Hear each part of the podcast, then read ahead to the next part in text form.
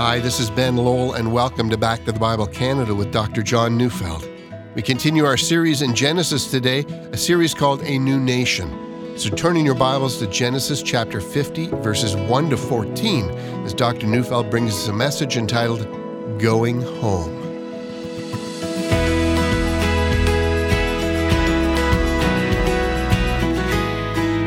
I had wanted to entitle this message, Jacob and Joseph Go Home.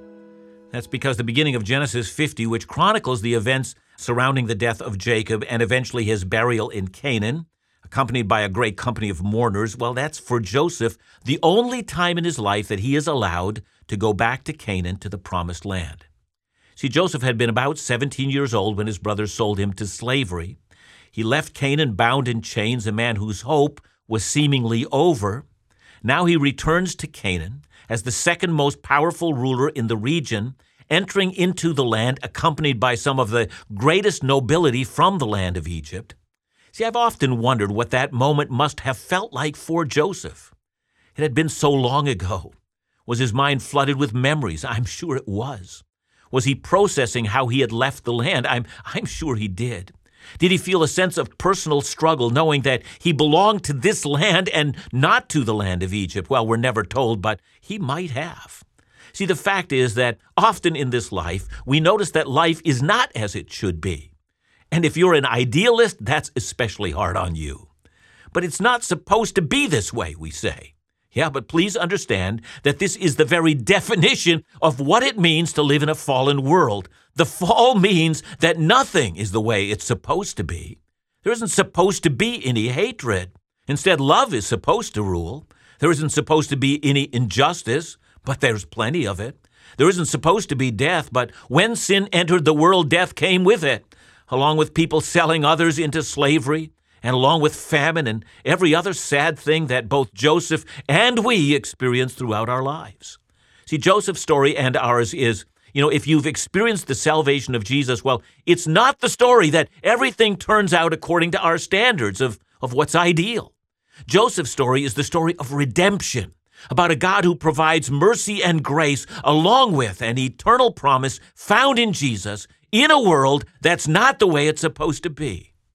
So let me get back to my theme going home. Joseph gets to go home, but only for a short period of time. Jacob, his father, is also going home, but he's going back in a coffin. Father and son go home together, and oh, yeah, it's, it's not ideal, but it's an amazing story of grace. Very well, let's begin now by reading the first six verses of our text, Genesis 50, verses 1 to 6. Then Joseph fell on his father's face and wept over him and kissed him.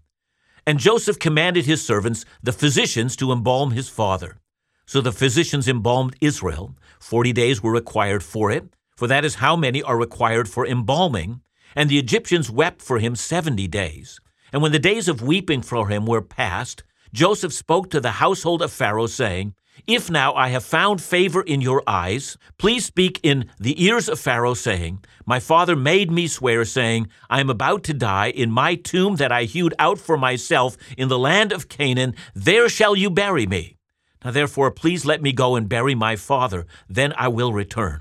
And Pharaoh answered, Go up and bury your father, as he made you swear. And Jacob, we have been told, has lain back down in his bed. The text says he drew up his feet into the bed. And then the old man has now breathed his last. He's, he's gone. I notice that our text tells only of Joseph's mourning. It never mentions the weeping of the 11 brothers. And look, I'm sure they wept as well. But I think Moses, who wrote this story, paid special attention to the weeping of Joseph. Not only because he was the leader, but because back in Genesis 46, verse 4, Jacob was told by God that it would be his son Joseph who would close his eyes. And so Joseph, who seems to have remained physically closest to his father while that incident occurred where he was blessing his 12 sons, he now kisses his departed father and he weeps bitterly. You know, weeping at death is natural, it's a universal human experience. And if I might interject here, I, I have a reaction to the kind of funeral service that has become so common in our day. You know, we say we're not having a funeral with long faces anymore. We're celebrating life. Look, it's not wrong to laugh or to remember joyously those moments that we relish when a loved one passes. But what has become of us when we're no longer able to weep? Has our love become so weak as well? Are we no longer able to express or experience a profound sense of loss? Is public mourning no longer to be an acceptable part of expressing our outrage over the great tragedy of death? Might we remember that when Jesus stood at the tomb of Lazarus, he wept? And this from a man who not only had the power to raise Lazarus from the dead, but he actually did it. But the profound sense of grief that Lazarus' two sisters expressed, along with the grief of the Jews who were there, deeply impacted our Lord. It's necessary for us to grieve at death. It's necessary to say, it's not how it's supposed to be. We were created to live forever. Instead, we live under the curse of the fall, and now we grieve. But at this time, we might also wonder about what happens next. You know, Joseph commands his servants who are here, he calls the physicians to embalm his fathers. And, and it is really fascinating that it's the physicians who do this. Know, we have no evidence that physicians were the ones who embalmed in Egypt, but you know, it might have been that physicians who attended this matter because they gained such valuable knowledge about human physiology were there at the practice of embalming.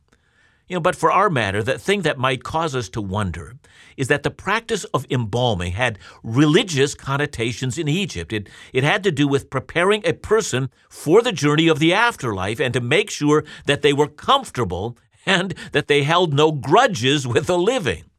But of course, we're never told that this is why Joseph ordered his father to be embalmed. You know, in ancient Egypt, the normal and everyday people were not embalmed. Only the nobility and Pharaoh were. But I think this also misses the point. See, Joseph knew that there would be a long process of bringing the body of his father back to the promised land, and in the heat of that region, the body would quickly begin to decompose and smell very badly. And there's no doubt that Joseph used all the resources at his disposal to ensure that his father had a dignified burial. And so, with mummification requiring 40 days, and also overall there being a 70 day period of mourning. It's amazing.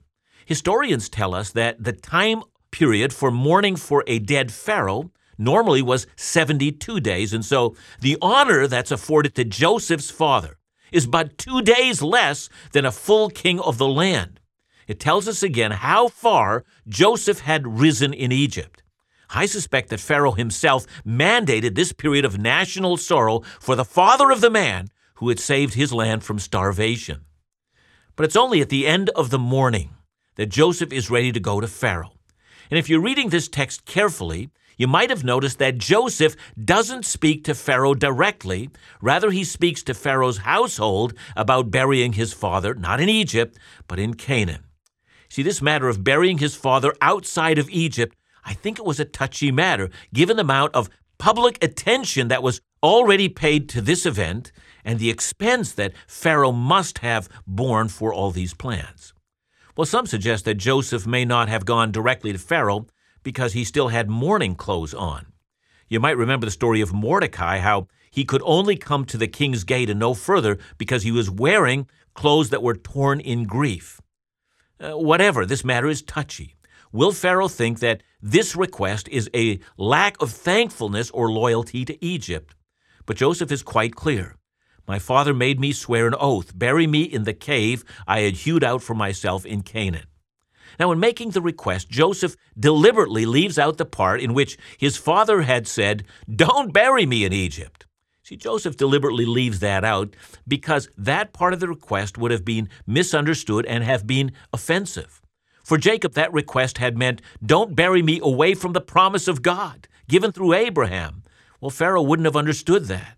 You know, the other part of the request that leaves me wondering is whether or not Pharaoh had ever entertained the notion that not only was Jacob leaving Egypt, but Joseph might be leaving as well. Did he want out? Again, in an ideal world, that's where Joseph should have gone, along with a family and along with what should have by now been their considerable riches. Hadn't Joseph served his time, and, and shouldn't he now be freed to pursue whatever life God had promised him? Well, you'd think so. But as I've said when I began, this is not a story about idealism. This is a story of the fall. It's a story of redemption. In an imperfect world where we never get what we want, but we do get a great deal of grace and mercy. And so Jacob and Joseph go home. One man is dead, the other will only go for a short and temporary stay. When the text says that Pharaoh's servants went along, along with the elders of his household, were, were led to believe that there was a great company of the nobility of Egypt that joined him in a massive funeral march from Egypt to the promised land. Jacob and Joseph were going home. What grace!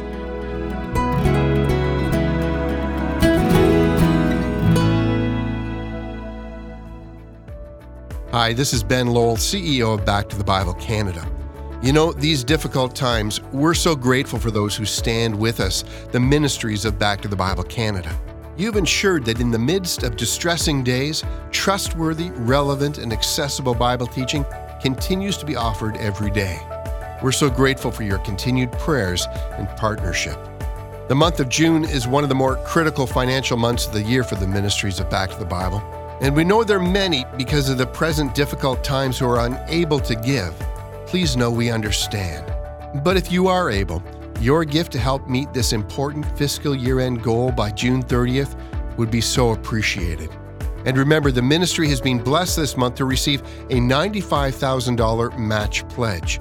So for every dollar you give, that gift is doubled up to $95,000. To offer a gift this month, call us, would you, at 1 800 663 2425 or give securely online at backtothebible.ca.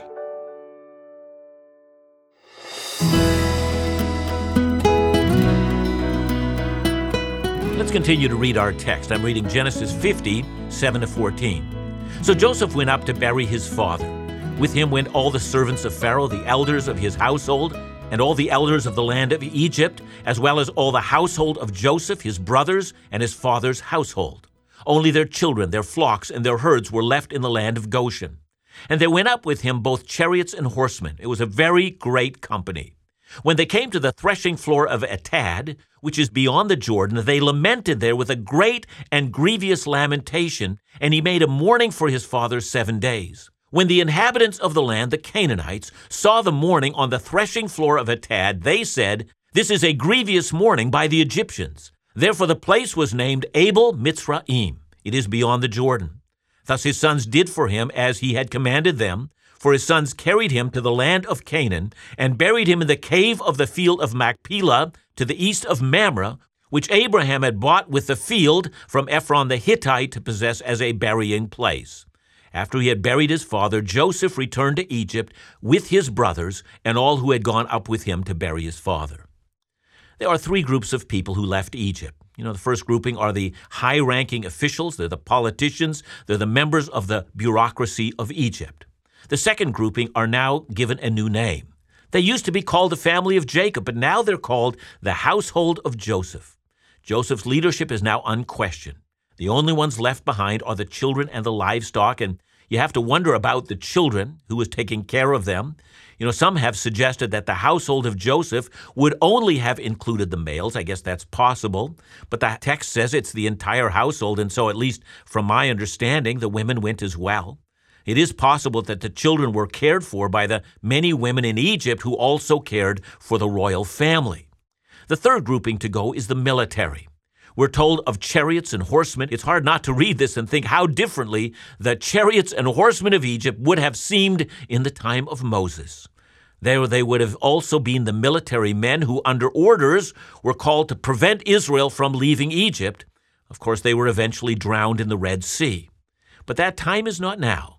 The military are here to protect Joseph's household and to ensure that no band of raiders would encounter them. And after all, no one could risk having the cream of Egypt's leadership all wiped out at once.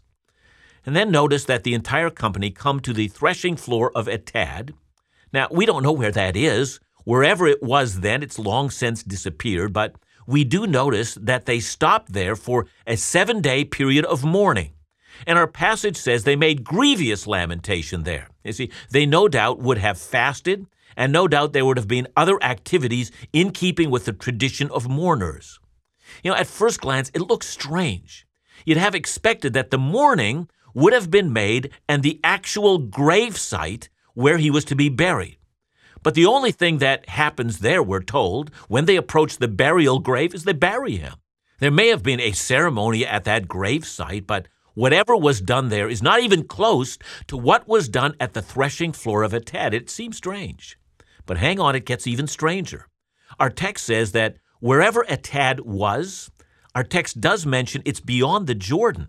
Now, for those of us who are not accustomed to looking at maps, you will no doubt just want to skip over that little detail and just keep on reading. But if you do, you're going to miss something significant. You see, under normal circumstances, you would have expected that the whole entourage were to head from Egypt. They were to go straight north to the region of Hebron. It's a straight journey. But given that Atad is said to be beyond the Jordan, well, we take that to mean that it's on the east side of the Jordan River. See, that means that the funeral company has gone far east of their designation. Indeed, they would have traveled to the eastern side of the Dead Sea, and Hebron would have been far inland on the western side of the Dead Sea. And then from there, they continued north, and by now, they're far to the east and far to the north of where they want to go. I mean, what in the world are they doing there? Well, Genesis never tells us, but it's important to remember that the account we're reading is written by Moses. And we do know that this is the very route after 40 years of wilderness wanderings that Moses actually led the people of Israel, you know, 400 years after this event. See, that's the story that's relayed to us in Numbers 20 and beyond. See, Moses and the people are going north on the eastern side of the promised land. And they come to the territory of Edom, which has a very famous roadway. It's called the King's Highway. And Moses sends a message to the Edomites and he asks for permission to travel on that highway going north all the way through to their territory. And you're going to remember that Moses gave the Edomites guarantees. They wouldn't harm anything that belonged to the Edomites, they were their brothers. In response, of course, the king of Edom comes out in force and he tells the Israelites that, you know, we're ready for war if you attempt to take the king's highway. So, in consequence, Israel has to go even further east around the land of Edom until they come to the land of the Moabites, which is north of Edom, and a land which is directly on the eastern side of the Dead Sea. That's where they encounter, you'll remember, the king of the Moabites who hires the prophet Balaam to curse them. Well, eventually they continue to travel north until they come to the kingdoms of Og and Bashan, and the Israelites utterly defeat those two kings and take their territory. So there they are, still on the eastern side, which is now directly opposite the Jordan, probably in the general vicinity of what was then the city of Atad, where, where Joseph had his procession stop and lament for his father for seven days. And again, we've got to ask, since Joseph, who has obviously been leading you know, this entire company, why does he lead them so far from their destination on the far side of the Jordan, far to the north and to the east of where they're going? and why so many years later did Moses take that same trek as he was leading the people out to the promised land. I know that this text doesn't tell us, but I think this matter that Moses went the very same way is hardly a coincidence. I think that Joseph had a strategy. As he was going to bury his father, he was also mapping out the way for the people of Israel later to enter the promised land. It seems likely that that place of lamentation was probably the best place that Joseph could see that the Israelites would later cross to enter the promised land. It's like he's telling his family and he's leaving a record that you could one day move along this very direction as you go from Egypt to the promised land. Of course, I've said this isn't perfect. You know, I think if you had asked Joseph, he surely would have wanted to be Moses, the man who led the people of God to the promised land. Joseph wasn't going to have that privilege. Joseph, by the sovereign hand of God, was simply playing the role that God had given him to play, and that role was simply to lay down the first plans of hope and a plan for the future. See, in his trilogy, Lord of the Rings, J.R.R. Tolkien records a conversation between Frodo and Gandalf during a very difficult time. Frodo says, I wish it need not have happened in my time. And Gandalf responds, So do I, and so do all who live to see such times. But that's not for them to decide. All we have to decide is what to do with the time given to us. Joseph could have said something very much like that. After weeping and after he has taken his father to the promised land in a coffin, he finally, finally arrives at the cave. It's the burial site of Abraham and Sarah and of Isaac and Rebekah. and now it's the burial site of Jacob and Leah. Verse 14 simply says, After he buried his father, Joseph returned to Egypt. You know, his one opportunity to go back had been all too short, and then he went back to Egypt, and that's where he lived for the remainder of his days. As far as we know, he never went back to Canaan again. Of course, God had a plan, and that plan would include Moses and then Joshua, and then it would include King David, and finally the seed of Abraham, Jesus, the Son of God, would lead the world to know God's salvation. Joseph's role was merely a preparatory role, and all that he was doing is being faithful in his hour. His was not to decide which time was given to him. His was simply decide to remain faithful with the time that had been given to him. There's a lesson in that for all of us. It is God who determines our times and seasons. And we might complain because we're never given ideal times. But God does give us days in which, if we seek Him, there'll be enough mercy and there'll be enough grace and there'll be enough kindness and love. Ours will be a story not of perfection, but of redemption. You see, the death of Jesus was not ideal, and yet it is the story of redemption, is it not? It provided salvation for us. So, therefore, when we go through difficult times, remember this don't look for perfection. Look for grace, look for mercy, and you'll find plenty of it.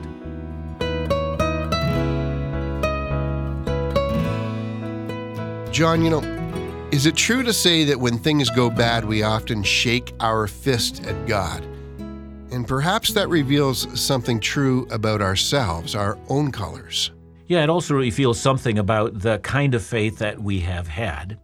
Um, it is said that there is, um, you know, there's the fire that's in a candle that when that wind begins to blow, it immediately blows it out. But there are the glowing embers that uh, perhaps are a part of, you know, your campfire that when the wind blows, it actually whips them higher. So we actually know that um, the same um, difficulties that people go through. Uh, for some, it destroys their faith, and for some, it builds it into a roaring fire of confidence in God. Uh, one thing is clear that the difficulty, that the suffering that we go through exposes the kind of faith that we've always had. So that's a very important thing to remember. Let's build the kind of faith that's enduring now, lest it is the kind that is easily blown out. That's the lesson. Thanks so much, John. Join us again tomorrow as we conclude our series, A New Nation, right here on Back to the Bible Canada, where we teach the Bible.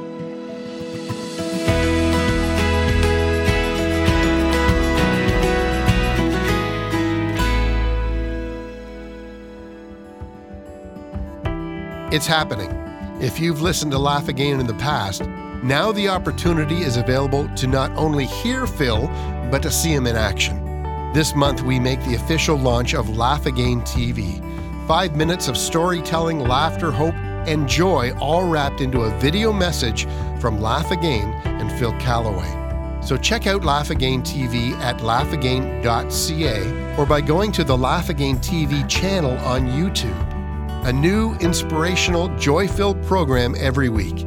If you check out Laugh Again TV on YouTube, remember to subscribe to the channel for free and never miss another episode.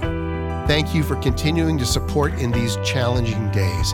Your donations keep this unique ministry alive. To learn more, call 1 800 663 2425 or visit laughagain.ca.